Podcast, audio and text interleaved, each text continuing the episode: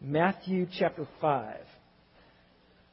Uh, a couple of weeks ago, I was driving my son to soccer practice, and you know you're kind of flying, getting everybody in the car, moving, and and I'm going down the street, and I see the yellow engine light come on. I'm like, oh, oh, you know. I mean, I've already got the SRS thing, and I've learned to ignore that for the last five, six years. And uh, but the engine light, you know, that that that sounds like it could be serious. And so I, I'm like, I'm looking, I'm looking to see if like smoke is coming out of my car because you know I'm, I'm working to the 200,000 mile marker on my Honda Accord, okay, and I and I want this baby to keep going, and so I'm looking to see if there's any problems that I can recognize. It seems to be fine, and so I kind of just kind of make my way. Now I have a choice though. I have a choice. I can either ignore it and like, well, maybe it'll just the light bulb on the little engine light will go out and I won't have a problem anymore, right? Isn't that how that works? Or I can address it. And God works that way in our life. You see, God has given us His Holy Spirit. When you and I place our faith in Jesus Christ, He actually seals us and marks us out as His people, and He actually gives us His very Spirit, the Spirit of the resurrected Christ, to actually dwell within our life.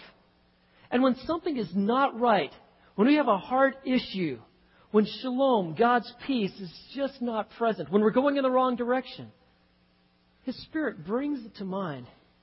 You got an engine trouble. God's Word works in the exact same way. In fact, they work in tandem. God uses His Spirit and His Word to bring about a realization when something is not right in our heart and to lead us in the path of righteousness and following Jesus Christ. And that's what God is doing. When we come on Sunday mornings, we are coming that God might do His work in our hearts. And that's what Jesus is doing as we're making our way through the Gospel of Matthew. Having demonstrated and shown to the world that he is indeed truly God, the promised Messiah, he now is starting to do heart surgery among his followers. In fact, you saw at the very beginning of the Sermon on the Mount, his disciples gathered to him. He sits down, he begins to teach them, and he begins to go to the serious heart issues of their life. And let me tell you why God does this.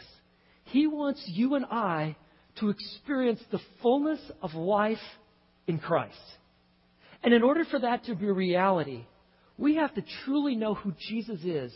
We have to experience that devotion and that uniting of our heart to His. And at the same time, we have to experience His power enabling us to follow as He's directed. And so that's what He's doing. In fact, we've been seeing it as we're making our way through the Sermon on the Mount chapter 5, beginning in verse 21, he starts addressing these heart issues.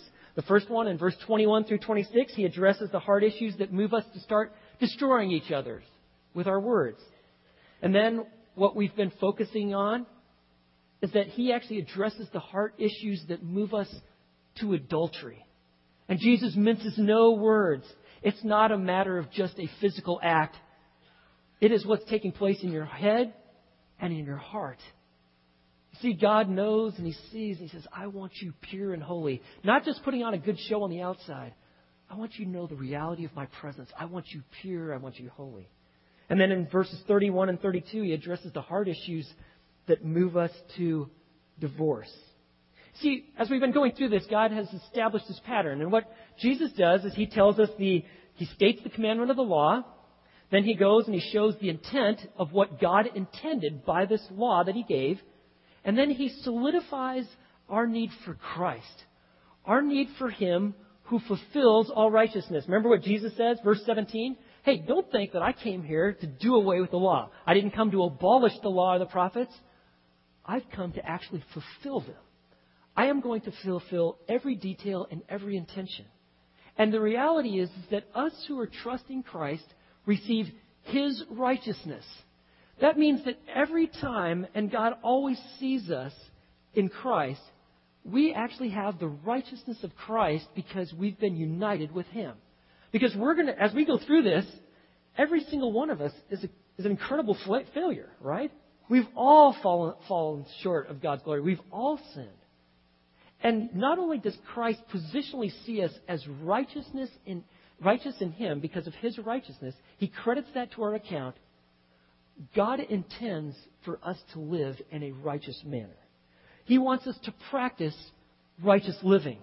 He not only has given us a positional standing, He wants a practical reality in our life. And that reality is that you and I live holy lives, that we will be, as Jesus said in verse 13, His salt on the earth, that will reflect His light and His character to the people we come in contact with.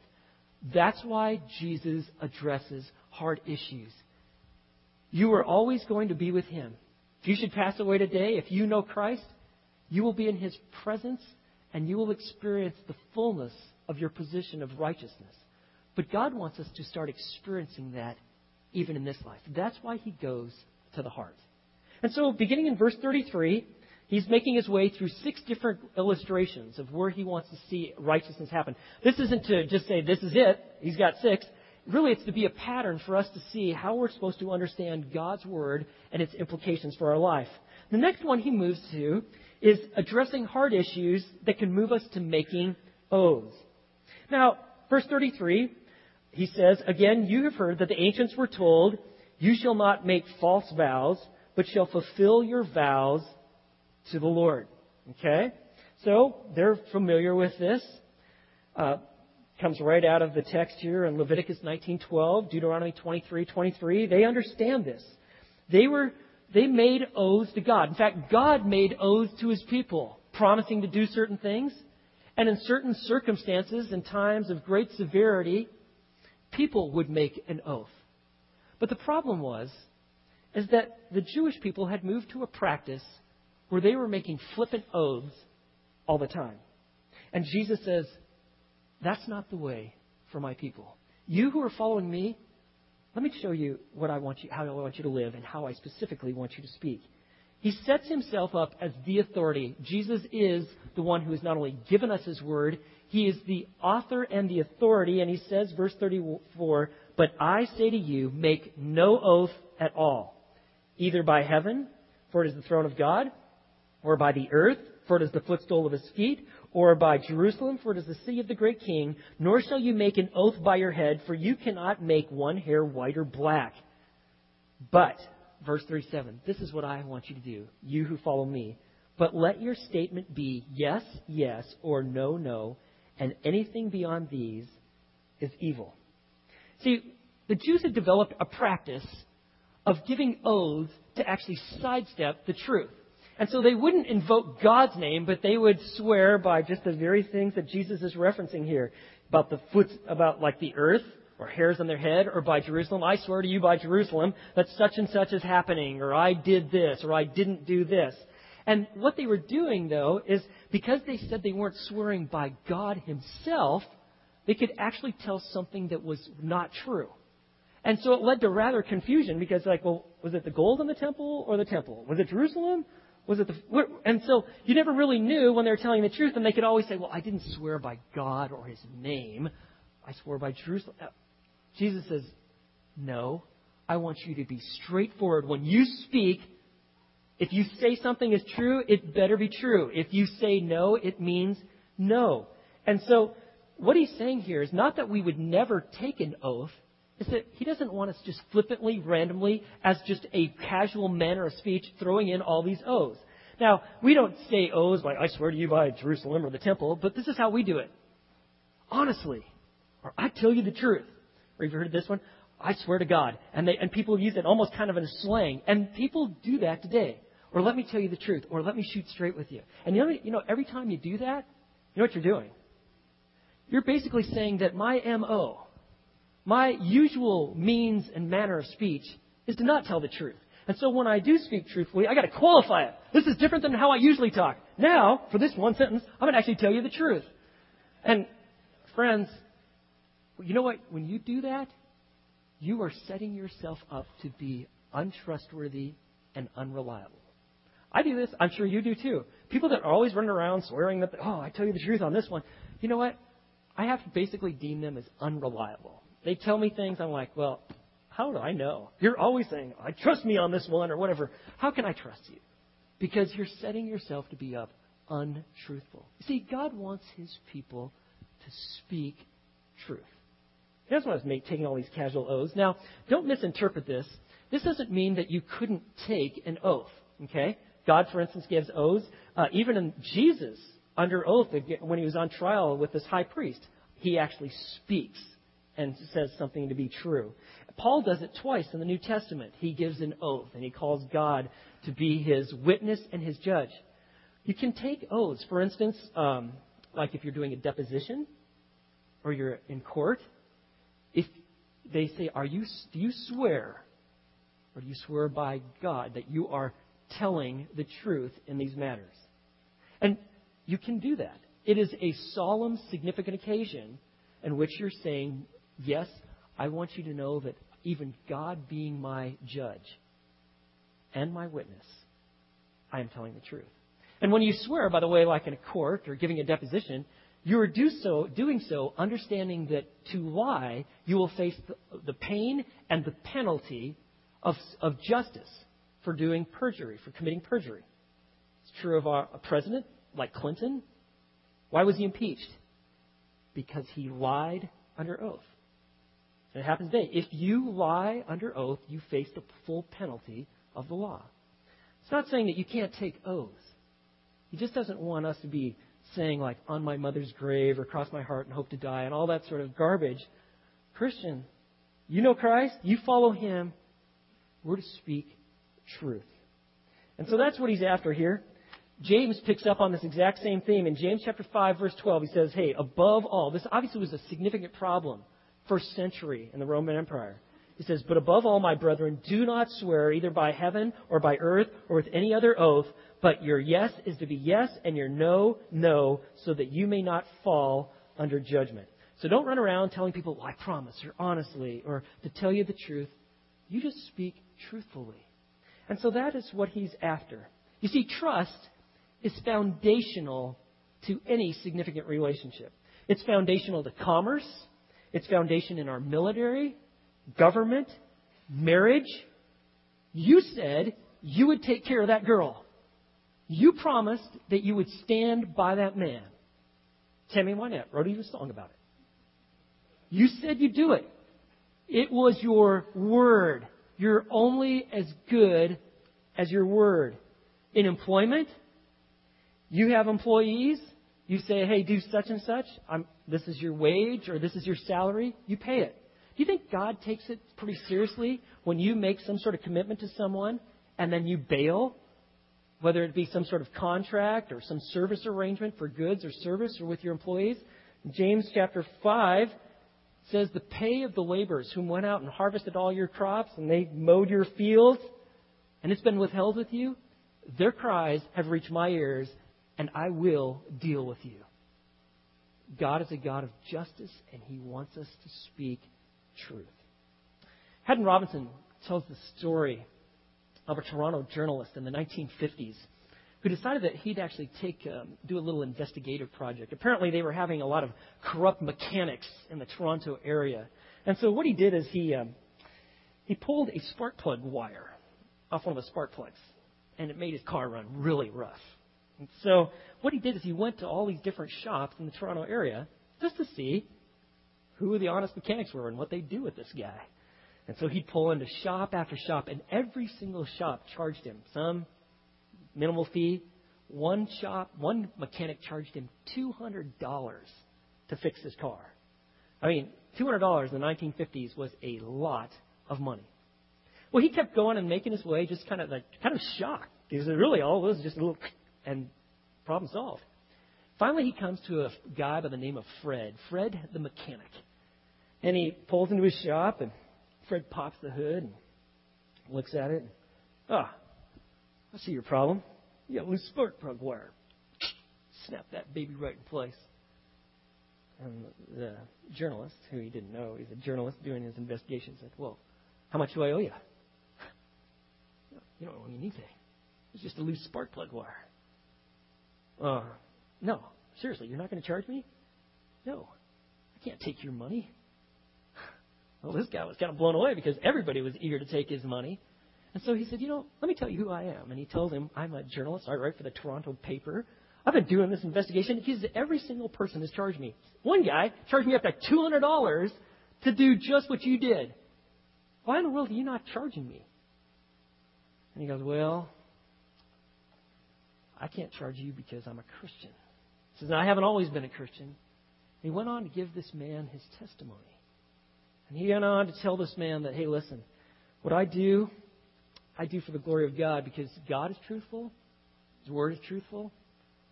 I'm supposed to be truthful. And he said this quote, My shop is my pulpit. Well, later, on the front page of the Toronto newspaper, there was an article run on this investigation, and it was titled this Fred the Mechanic, Christian, reliable, good to his word. I've got a question for you. Are you trustworthy and good to your word? Does your yes really mean yes? Does your no truly mean no? You know what happens when you lose your credibility? No one trusts you. You become insignificant, unreliable.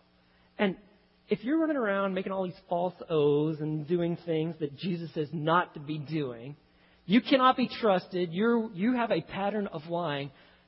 Don't think that you're going to be a great spokesperson about truth, about heaven, about hell, and about Jesus. Because if you're unreliable on the matters of this earth, no one's going to think you credible about the things of God and of heaven. And if you have lost your trust, Jesus' words cuts you right to the quick. Let me tell you what you do. Let me tell you how you build reliability, integrity. You develop patterns of speaking the truth. You tell things truthfully. You don't back them up with these amped up uh, oaths and listen to me and I promise you all this sort of stuff. You just speak truthfully.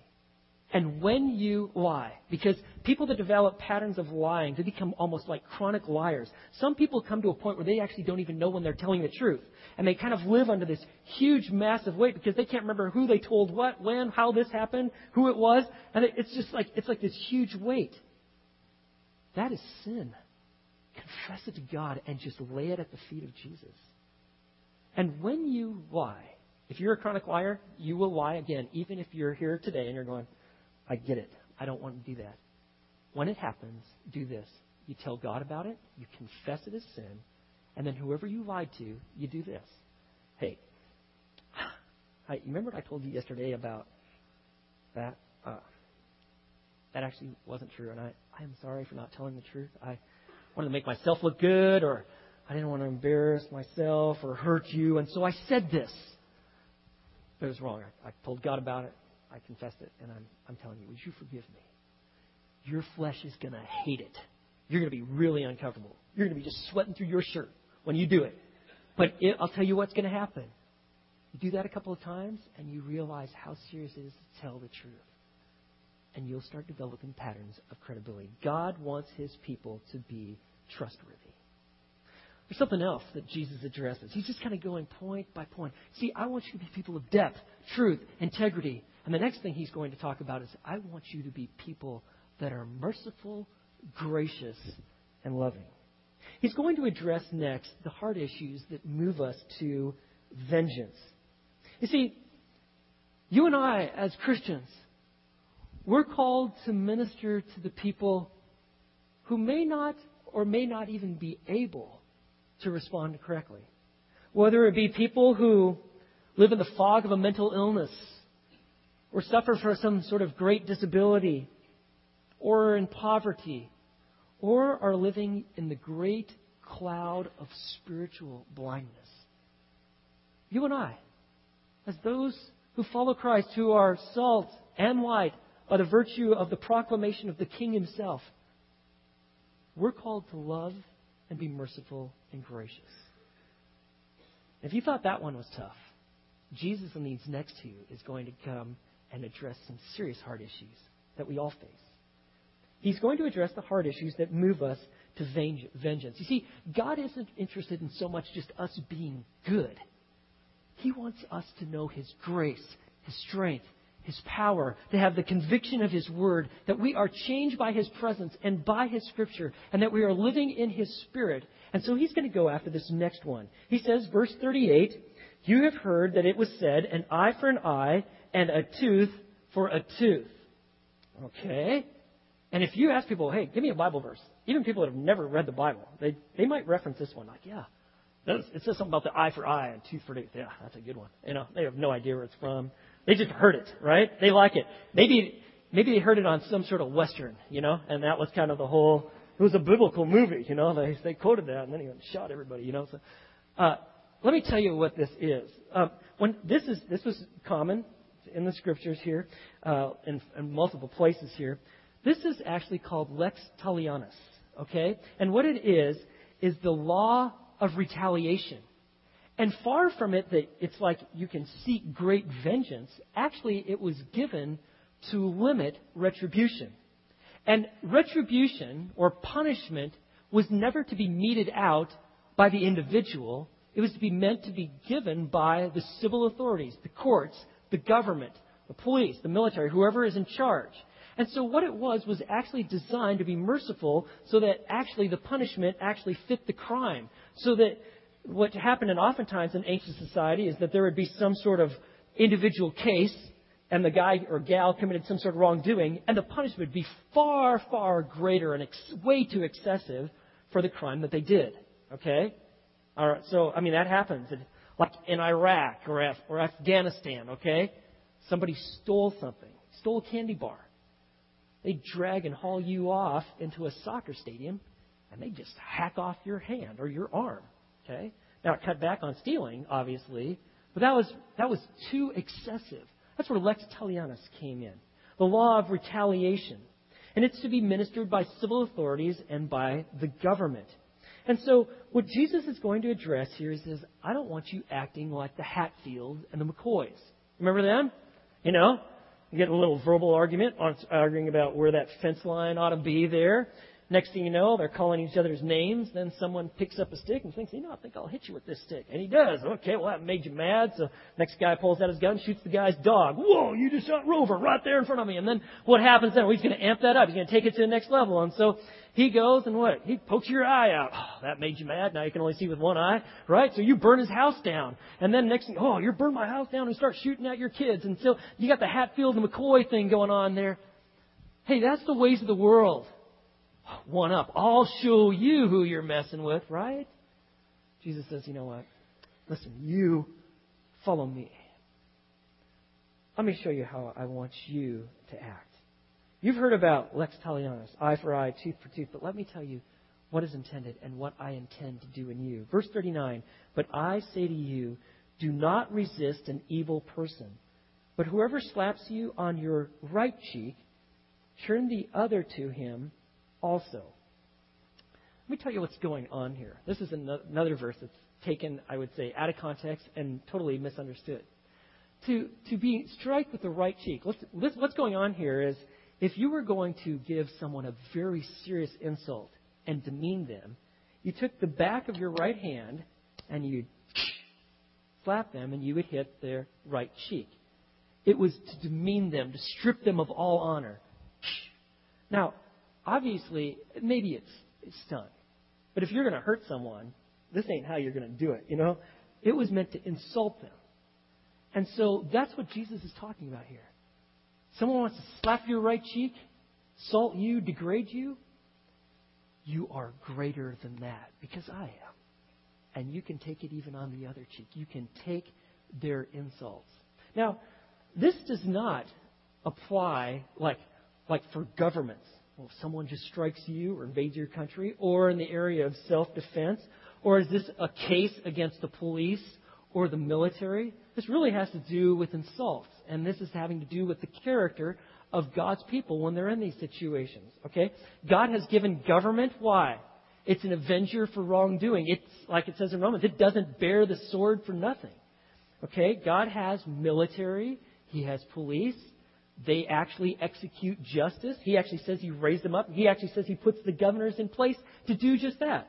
They are to punish evildoers and they are to actually praise those who do good. And hopefully they're doing a good job on both. Often not the case, but nonetheless, God has given them the authority to do that. Nor is this to put you in a situation where you can't actually defend yourself. Some people try to make a case like, well, you could never defend yourself. Someone's going to haul off and hit you and start hitting you and your kids and doing all these sort of bad things. You have to stand by and just kind of watch it happen. Turn the other cheek, see what. No. Sometimes the most loving thing to do is to stop that individual, okay? And put them in a situation where they can no longer do harm. He's not talking about those sort of things. What he's talking about is when you're in being insulted, that you're going to turn around and retaliate. No, he says, This is what I want you to do. If they're going to do that, they're going to insult you, turn the other cheek. Show them that there is a strength and a stability in your life that comes from me that is greater than their insults. He says in the next verse, verse 40, if anyone wants to sue you and take your shirt, let him have your coat also. And this, this tunic that they're talking about, the shirt, this, they would wear this. This was the garment closest to their skin. For men, it came to about here, kind of mid thigh, and for women, it came down to their ankles. And then they would have this outer garment that they would wear. And that, for the poor people, that's, they actually slept in that. That was like their blanket, okay? And so sometimes at the beginning of the day, they would hand that off. They would need that at the end of the day. Jesus is saying, hey, if someone is to sue and takes that tunic, kind of like your long uh, t-shirt that you're wearing, why don't you just go ahead and, and just leave justice matters to me? Even willing to say, hey, here is my outer garment as well. What the guy is doing there is when you're, you're trusting God and His justice that He's going to make it right.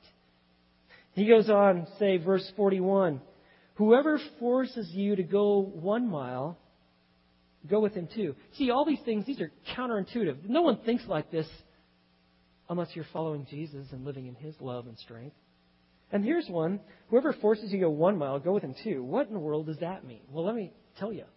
The Romans, a Roman soldier could at any time just immediately take people, citizens in their country, people that they'd occupied, and they could have them build projects, tend to roads, or they could force them to carry their armor for one mile. Now, the most famous example, the one that you and I are most familiar with, is by a man by the name of Simon Cyrene. And remember when Jesus is being hauled off to be crucified, they beat him to a point where he could hardly even function or stand, and he could no longer carry his cross. And so they pressed a man by the name of Simon of Cyrene, and they and that Roman soldier said, "You carry the cross." And so Simon, watching these events, was pressed into. He had no choice, and this is how things ran in the Roman Empire. They were in charge. What Jesus is saying is someone does that, not only go to one mile, go the extra mile. That's where the phrase comes from. Go the extra yard. Go the extra mile. You show them that there is a strength and a character in you that is greater than your circumstances that comes from Christ. He says in verse 42 Give to him who asks of you, and do not turn away from him who wants to borrow from you.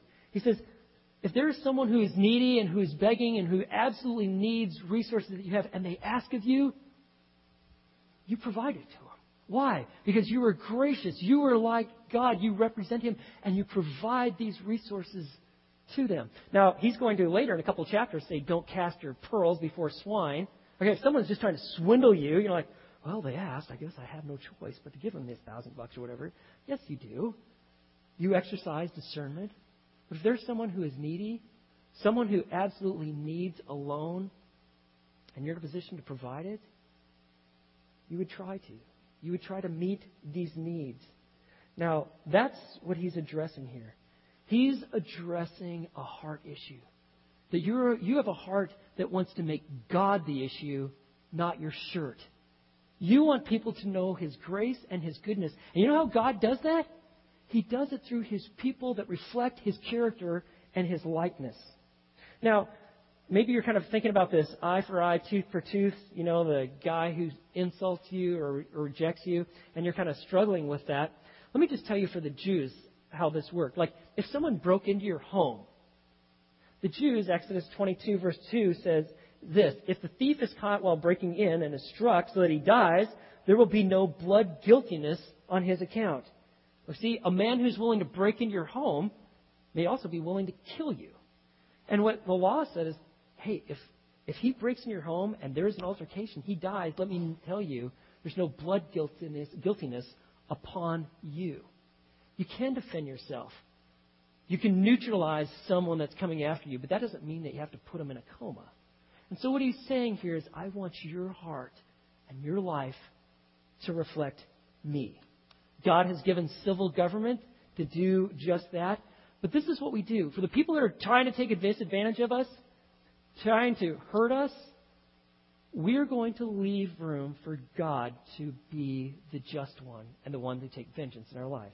You want a good text on that? Romans chapter 12, verse 19. It says, Never take your own revenge, beloved, but leave room for the wrath of God.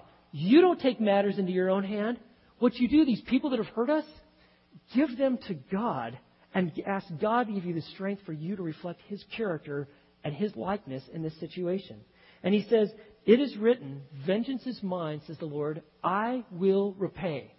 I'll take care of this. I know they have maligned you. I know they have hurt you. What they did is completely wrong. I will one day straighten it out, whether in this lifetime or the time, lifetime to come. He says in Romans 12, verse 20, says, But if your enemy is hungry, this is what you do. You feed him. If he's thirsty, give him a drink. In so doing, you know what you're going to do? You'll heap burning coals upon his head. And this was the picture in Egypt when someone was repentant and sorrowful for wickedness that they did. They'd take this pan and they'd put these fire coals on there, symbolizing this burning uh, sense of guilt that they had and shame. He says, you, you treat them with kindness and love. I'm going to use that. You see, that's how people come to know Christ when they see him at work and alive in his people. Do not be overcome by evil, but overcome evil by good. What we do is we keep entrusting ourselves to him who judges righteously. See what Jesus is doing here? He's addressing heart issues. He's addressing the heart issues that move us to vengeance. You and I, man, someone crosses us, and what happens? There's something visceral that takes place that we want revenge. We don't want to just get even. We don't want eye for eye. We want them napalmed. We want something bad to happen, or really bad. We want them to know they've messed with us. God says, I want my heart shining through you. Give these problems, these issues to me, and let my love work in you in such a way that what I have just said will be a reality. And then there's one more that Jesus addresses. He addresses the hard issues that move us to hatred. Kind of related. You can see just kind of this flow that he has here. Verse 43. He says, You have heard that it was said, You shall love your neighbor and hate your enemy. Now, you see that? You shall love your neighbor. That's probably all kind of in capital letters in your Bible, right? Okay, and then you noticed about the hate your enemy? That's not. You see, yes, love your neighbor, that was in the scriptures. The hate your, eh, hate your enemy, that was not. That is actually what the Jews taught. That was kind of how they went through this, their teaching. So they had the, you're loving your neighbor. Well, let me tell you one of the ways you can love your neighbor is hate your enemy. And they came to a point where they're actually focusing on hating their enemy, and they probably weren't caring too much about loving their neighbor so much as they were hating their enemy, and they thought that this was honoring to God. Now, God certainly hates evil. There's a couple Psalms, like Psalm 139, right toward the end, Psalm 26, that even those, those who are righteous hate those who hate God, but the, the emphasis is this God is going to reach even his enemies through his love, oftentimes the love of his people. For instance, you and I, sinful, judgmental, lying, lustful, greedy, materialistic, mean spirited, easily offended, oftentimes putting God on the shelf.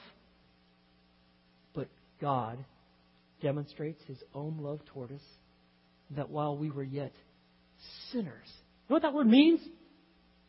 To miss the holy mark of living for God and loving Him. To miss it. While we were yet sinners, Christ, what? He poured out all His love for you. He died for you. Christ died for us. You know how God reaches the wicked? He changes their heart. He alone does the work. And oftentimes, God involves us, just like in prayer, He involves us in what He's doing when we reflect His character and by His Spirit do as He has said. You've heard about this. Love your enemy. I mean, love, yeah, love your neighbor and hate your enemy. No, let me tell you what I'm after. Verse 44. But I say to you, I am the authority. Do this if you follow me. Love your enemies and pray for those who persecute you so that you may be the sons of your Father who is in heaven. This isn't how you become a son of the King, son of the Father. What he's implying here is these are, these are the characteristics of the Father himself. You show yourself to be a son of the Father. What is the Father like?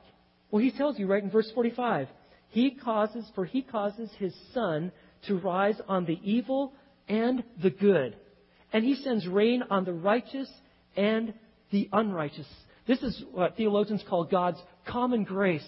God is so gracious and benevolent, even to those who are his enemies, that he gives good things food, laughter, enjoyment, rain, the sun to rise and to set, whether you're just or unjust, because this is God's nature to manifest his character of goodness, of love, even to those who are unjust, unrighteous, even his enemies.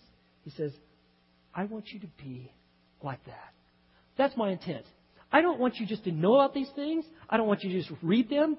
I want this to be a reality. And I'm going to give you my spirit so that, it may, that this may be so.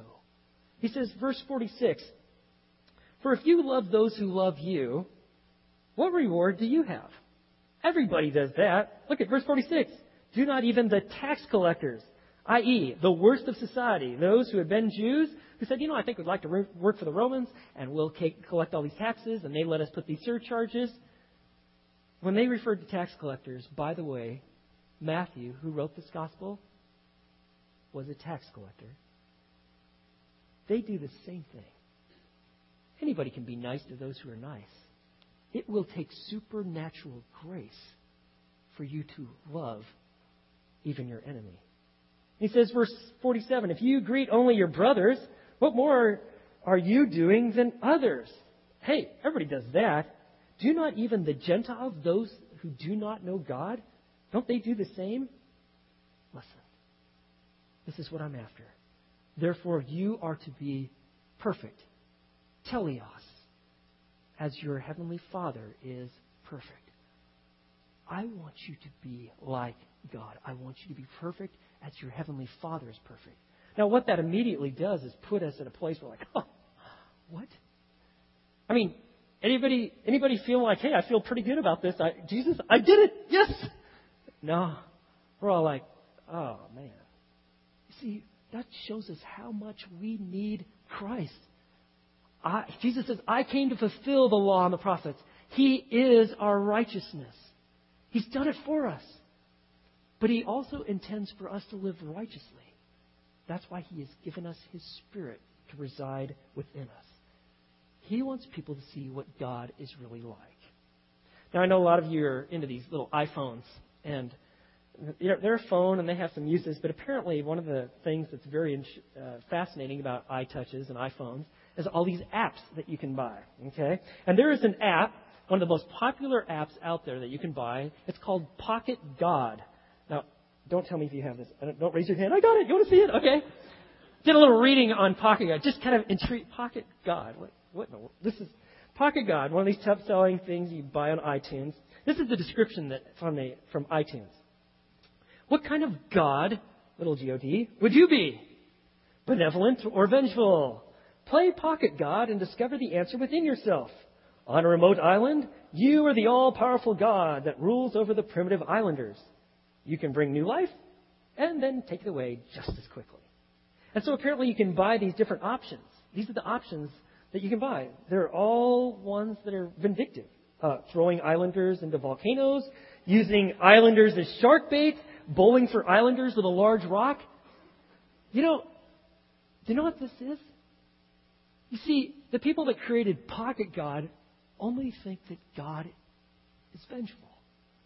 They only think that He's out to make lives miserable, to wreck your life. That, well, He's pretty capricious, and it's on any given day. You just have a bad moment, and you just throw you into a volcano or something like that. Guess what? God is completely different than that. Our world needs to know this is our generation.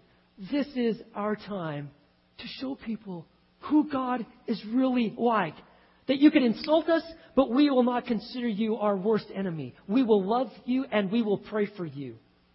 You can go after us, but we are greater than any problem because it's not about our shirt. It's about God and His glory, and we want you to know Him.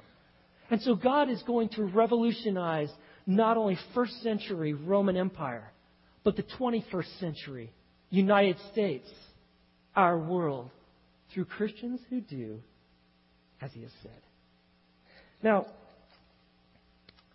I don't. Uh, I was trying to think about like, do I have enemies? I'm sure I've got some people that don't like me, um, but I didn't really think I had a lot of enemies per se. I just really couldn't put a lot of folks down like, well, they're my enemy. They stated as such. I've had some people in my life that are hard to get along with. I'm, I'm sure you have too. Um, I recall I was praying through this and kind of working through this text. I, Corinne and I, when we uh, first moved into our very first place that we bought our own, was a little condo. Okay, 860 square foot little condo in Beaverton, Oregon. Had two common walls. We were in the middle. And uh, guy on the, on the right hand side, he's fine. He had some dogs that were a little annoying, but you know, hey, we're all living together, right? The lady next door, who he had a common wall with, Rosemary. Different story. She made my life miserable. She was mean spirited. She could yell at me for anything at any time. I'm like, what in the world? Uh, and to make matters more complicated, okay, so we had our little baby Ashley, and what do babies do? Babies cry, right? And our choir director said it's good for babies to cry because it develops their lungs. So I was like, that sounds good to me, you know, put her in the room. Okay, well, that just made Rosemary totally unhappy, you know, and and friends would come over. We'd have meetings. I'm, you know, as a youth pastor, I'd have all the kids come over, right? And we try to keep it down, and we're being good and all and stuff like that. She hated all those things and and wanted me to know about that very vocally and publicly, etc. Uh, this was really tough. I had a backyard, but I couldn't access it unless I went through an easement that went through her backyard. Okay, so we had these rose bushes and all these trees and things, so I'd have to trim them. But I had to cross through her backyard, which I had an easement. It was all part of the agreements and stuff. Well, she had this ferocious dog that she just let out on me, and like, oh my goodness, and uh, and she wouldn't, you know, I couldn't get it, and I'd like, hey, you know, I need to get my stuff through because the debris pickup is, and she could care less. She made my life really hard. And I, I came to a point that as kind of a, as a newer believer, God had put Rosemary in my life for me to grow up and to become like my father. These verses here, these aren't just cute little Bible verses for me. This was my training ground. Proverbs, Romans 12, 1 Peter 2 and 3. See, God uses His Word to develop us and mature us. And He puts situations in our life to do just that, so that we will reflect His love and His kindness. There were a lot of things that I thought I could say to Rosemary and held my tongue. And on my better days, I was able to do the things I felt like would honor God. Help her when she was sick. Check on her. Um, do different things that were totally against my being, but were everything about the Spirit of God working in me. Not like I was all perfect. But I tell you, these words can bring us to a greater maturity if we are willing to do them. See, God wants us to show the reality of the risen Lord, and to do so through our life. Some of you will recognize this guy by the name of Wade Boggs. He was a former Boston Red Sox third baseman Hall of Famer. And uh, every time they went played the Yankees, you know how the Yankees and the Red Sox get along, just a wonderful combination, right? And uh, there was a guy that was a heckler. He had a box seat right there on by third base, and man, he just loved to dig into Boggs, and he thought he'd just make a career out of that. He was he was very insulting, always ripping him apart, and, and really got underneath under his skin. Well, one time they were playing the Yankees. He's warming up, and sure enough, there's the guy, and he's ripping him up. You know, kind of variations on the theme of Bob Boggs, you stink. Okay, I won't elaborate, but he was just tearing him up. finally, Boggs had enough. So he uh, kind of stops warming up. He walks over to the box where this guy is sitting with his buddies. He said, Hey, are you the fellow that's always uh, giving me a bad time and yelling at me? Yeah, that's me. What are you going to do about it? You know? Boggs uh, reaches into his pocket, pulled out a new baseball, pulled out a pen. He autographed it, and he tossed it up to him. Now he tossed it at 80 miles an hour and bent it at the chest. he didn't. He just tossed it up to him, and he went back and continued his warm up. And from that day forward, that guy never once again insulted him. In fact, became his biggest fan when he played the Yankees. Friends, that's what we need to do. People that are hurting us, ripping us up at work, in our neighborhoods, at our schools, on the team, in our band, love them with the love of Christ. You are to be perfect as your heavenly Father is perfect. I will make this a reality and you will mature and grow. Let me give you the worst stage in the world right now where this is taking place Rwanda. You got 800,000 to a million people that were killed by these Hutu extremists. You know what's taking place right now? People with the love of Christ following this passage are putting it to play, and a country is being healed in our sight in this time because God is at work. And so, friends, we, the salt and the light of this earth, to reflect the goodness, the greatness, and the love of our Savior. You see, we truly live when we really know Christ as our Lord. We experience His righteousness. We keep thinking about it, reviewing it. We walk in His strength. Lord, use me and fill me. And we do as He says. And the world is revolutionized. And the kingdom is advanced. And people come to know the living Christ and what God is really like. Let us pray. Lord, I want to thank you so much for the clarity of your word. Not that it is easy to read it, but that you do a work that could only be explained as heart surgery. As we seek your face, yield to you, and say, Lord, not my will, but yours be done. And Father, I pray that if there is someone here today who, who has never trusted your Son, and just even reading these passages realize their life is a picture of hatred and lying and vengeance, that they would right now confess this before you as sin and turn from all their sin, self centeredness, and right now trust in your Son Jesus, the Savior for sinners, the one who has paid the penalty for sin and has risen again to offer life to all who will believe in him. And Father, for all of us, Lord, you know our shortcomings, you know our failures. We, we don't rationalize them, we confess them.